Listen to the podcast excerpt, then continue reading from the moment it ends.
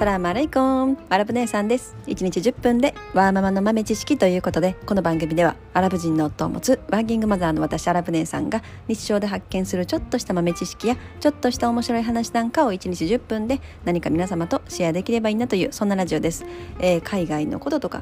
アラブの雑談、育児の話、マヤ歴の話、宇宙の話、えー、最近は仮想通貨の話、まあそんなことをねメインに発信しておりますということで、本日のお題はですね、えー、仮想通貨、結構皆さんあのリスナーさんの方、えー、興味持たれている方やっぱり多いのかなということで、ちょっと仮想通貨トークを引き続きやっていきたいなと思います。えー、仮想通貨トークそのよんということで、えー、ではまずはメタマスクをダウンロードしてみようっていうね、ちょっとまあハードルが高い、えーね、第一歩になるかもしれないんですけれども、まずはちょっと一回やってみると、あのなんとなくそこからねいろんな世界がね、新しい世界が広がってくると思うんですね。なのでまあもしよければですよ、この、まあ、今回の放送回を機にちょっとメタマスクをダウンロードしてみて、まあ、次回は今度あの仮想通貨トークその後っていうところから一緒に何かそのメタマスクをちょっとずつ触っていきましょうっていうのをできたら面白いかなってちょっと思ったんですけど、どうです皆さんどうですあのちなみに、えー、メタマスク、ね、これはあの仮想通貨のウォレットですね。まあ、結構やっぱり有名どころでもういろんなそのブロックチェーンを入れることができるし、まあ、いろんな仮想通貨のトークンを受信したり送信したりすることができるあのウォレットなので、すごく使いやすいですね。なのでまあ一つ一つというかね、まあ一つというのはこのメタマスクっていうのをダウンロードすると、その自分のメタマスクのアカウント内で、えー、お財布が何個もね作れるようになってるんですね、一応。なのでまあその自分が使いたいウェブサイトとか、まあ、お買い物とか、例えば DeFi, DeFi というね、まあ、金融 サ, サービスというか金融システムを使いたい、まあ、その種類ごと目的ごとにこうお財布を分けたりとかも、ね、あのメタマスクの中でできるようになってるんですよね。でまあこのメタマスク、これをね公式からやっぱダウンロードしないと怖い。もう変なねあのメタマスクの狐みたいなか、ね、狐の絵描かれた偽サイトすごい多いので、えーと、ここに私公式の、 あのダウンロードのサイト貼ってます。えアラブ姉さんのことを信用していただいたら、そこからあのダウンロードしていただけたらと思います。私もここであのダウンロードしてます。はい。でまあまずはダウンロードをします。ダウンロードしてみると、まああのまあ、パソコン触ったりとか、普通にそのブログを書き貼ったりとか、そういうことができはる方は、まあ、あのダウンロードしたら大体もうすぐ簡単にねあの把握していただけると思います。すごい簡単です、使い方。そんなにあの複雑にできてないので、すごいシンプルな操作になってるのですぐにできると思います。で、ね、ダウンロードした後にあのシークレットフレーズみたいなものがね出てくるんです。これがねものすごくその仮想通貨のウォレット、お財布ですごく重要なものとなるんですね。まああのまあ、リカバリーフレーズみたいな感じでも言うんですけど、例えば、まあ、携帯をあの他の新しいものに変えた時とか、うーん、まあ、なんかその新しい、まあ、パソコンで使ってる場合とかだったら、新しいブラウザーであの新たにその自分がもともと使ってたメタマスクの仮想通貨のお財布を入れたいっていう時とかにあの復元できるんですね。まあ、復元するためのあのすごく重要なフレーズなので、それが最初に出てきます。なのでそれを必ずあのメモして、もう絶対になくさないように置いとかないと、もうそれをなくしてしまったら万が一、えー、例えばアプリを削除してしまったりとか、なんかそういうことがあった時に、えー、復元できなくなっちゃうんですね。もうこれはメタマスクに問い合わせても無理だし、あのどこに問い合わせてももうどうしようもなくなっちゃうので、このリカバリーフレーズっていうものだけは、まあ、パソコンとかの携帯のメモとかにはあんまり入れない方がいいですね、セキュリティ上。なのでもう一番いいのは紙紙に鉛筆で書いて、正確に書いて書き写して持っておくのもいいんですけど、でもそれでもその紙なくなったらどうするとかね、結構ねいろいろそのそういう問題があるし、その紙例えばね水に濡れちゃった、お茶こぼしたとかね、やっぱあると思うんですよね。なのですごいこの保管についてはね、いろいろやり方があると思うんですけれども、まあ、何個か何枚か書いていろんなところに置いておく、まあ、それでも結構怖いですけどね。このこのシークレットフレーズ、これこのリカバリーフレーズっていうのは復元、お財布が復元、別のところで復元できるっていう意味なので、例えばそれを誰かに知られたりとか、誰かに教えてしまったりとか、例えばパソコン、インターネットサイトのどこかでなんか誘導されて入力してしまったりとかすると、その向こう側でそのお財布が復元されてしまうわけですね。で、復元されるともちろんそこに入ってる仮想通貨とかも全部抜かれてしまうっていうね、そんな怖いものなんですけど、でもそこは必ず注意して、なので変なサイトとか、まあ、例えばね、メール、変な ディーエム、 ダイレクトメールでそのシークレットフレーズを聞き出そうとするね、詐欺とかものすごい多いんですよね。なのでもう、もう極端に言えばどこどこをどんなウェブサイト、どんなサービスでもそのシークレットフレーズ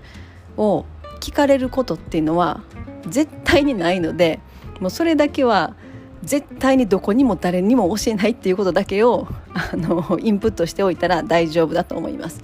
はい、でそれを、まあ、あの必ずメモしておくっていうことですね。だそれさえあれば、もしアプリを万が一削除してしまったりとか、もしパソコンに入れてる場合でそのブラウザを削除してしまったりとかした時でも、また新しいブラウザを出した時に復元できるっていうことなんですよね。なのでそれって、そのパスワードがあればパスワードさえ覚えてたらまたログインできるんじゃないのって思うかもしれないんですけど、これがまたちょっと複雑で、えーとそのなんていうのかなあパソコンだったらそのブラウザ自体の拡張機能、そのブラウザの中にこうその財布が組み込まれる感じになってしまうんですね。なのでそのブラウザを例えば削除するとか、そのブラウザに入ってるそのメタマスクを削除するとかすると、新たにそこにメタマスクをこうダウンロードして、もともと自分のあったパスワードを入れようとしても、もうそれは使えなくなっちゃうんですよね。もう完全に消えたっていうことになるということなんですよ。その場合はそのさっき言ったリカバリーフレーズっていう、自分のお財布を再度復元するっていうそのワードが必要になるんですね。このフレーズっていうのはなんか一個一個単語になってるんですよね。アップルとかね、全部あの英語のローマ字なんですけど、アップルとかプレイとかなんかね、いろんな種類の単語がね、そのまあ仮想通貨のウォレットにの種類によってそのシークレットフレーズの数っていうのは異なるんですけど、メタマスクだとえ何個ぐらいだったかな、十何個の単語なんですね。その単語一個一個を順番通りにちゃんとあの記憶しておかないといけない、まあ、記憶しておくっていうのはどこか紙に写しておくとか、あの保管しておかないといけないんですね。その単語の順番がバラバラでも復元ができない。なのでそのいちばんにばんっていうちゃんと並んでる通りにあの書き写しておくっていうのが重要なんですね。はい、でまあそれができましたら、もうあとはそのダウンロードしたアプリから出てくるあの内容通りに情報、まあ、情報という、まあ、そこまで入力するようなことはないですね。基本的にやっぱりこの ウェブスリー ウェブスリー というのはそのなんか個人情報、今までみたいにログインするためにメールアドレス作って、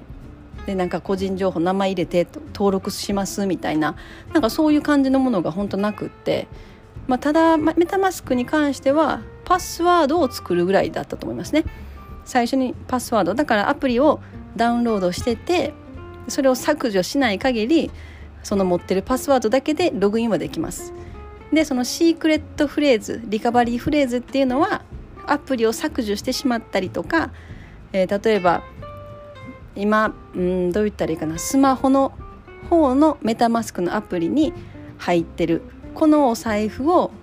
パソコンと同期させたい、パソコンの Google Chrome のブラウザでもその同じお財布で残高を共有したいみたいな、そういう場合、まあ、そういうこともできるんですよね。そういう場合にはパソコンの Google Chrome にメタマスクを入れた時にそのリカバリーフレーズを入れると、そのスマホに入ってるメタマスクとえパソコンの Google Chrome のメタマスクが、えっと、同期するみたいな感じなんですね。なので残高は同じ共有してるんだけれどもふたつのデバイスでひとつのお財布使いますっていう、そういうふうなこともできるんですよね。なので、うん、何を落としてたかな何を言おうとしてたかなそうなのでメタマスク、えー、入れると入れる入れるときはそのシークレットリカバリーフレーズ、それを必ずメモしておくっていうのと、まあ、パスワードを作る、まあ、そのパスワードももちろんあのちゃんとメモして覚えておかないとダメですけどね。まあでももし万が一パスワードを忘れました、どうしましょうってなったら、まあ、そのリカバリーフレーズで復元もできるっていうことですね。なのでまあアプリが入ってる自体と、あとパソコンで Google Chrome で使っててずっとそのちゃんとメタマスクのあのツールがちゃんと入ってる状態であれば、まあ、通常はあのパスワードで毎回ログインできるログインというか、うん、解除できるっていう感じになりますね。まあでも、まあ、パスワード入れることは、うん、あんまりないかな。まあ時々あのブラウザ閉じたと閉じた後とかパソコン電源切って立ち上げた後とか、まあ、スマートフォンでもあの電源切ってて立ち上げた時とかはパスワード聞かれる時があるので、ちゃんとパスワードも覚えておくという、まあ、そんな感じですかね。はい、えー、ど, どうでしょうかもし何かの質問あればコメント欄に入れてください。でこのまあメタマスクとりあえずダウンロードしてみて、じゃあその次何しようかっていうね。メタマスク、はい、ダウンロードはした、リカバリーフレーズはメモした、えー、パスワードもちゃんとメモした、じゃあ次次何しましょうっていうのをまた、えー、次回の放送回で、まあ、少しずつ一歩ずつなんか簡単にできたら面白いかなと思ってます。はい、えー、本日も皆様のちょっとした豆知識増えておりますでしょうか。本日も最後までお聞きいただきありがとうございました。それでは皆様、インシャアッラー、人生はなるようになるし、なんとかなるということで、今日も一日楽しくお過ごしください。それでは、マッサラーマー。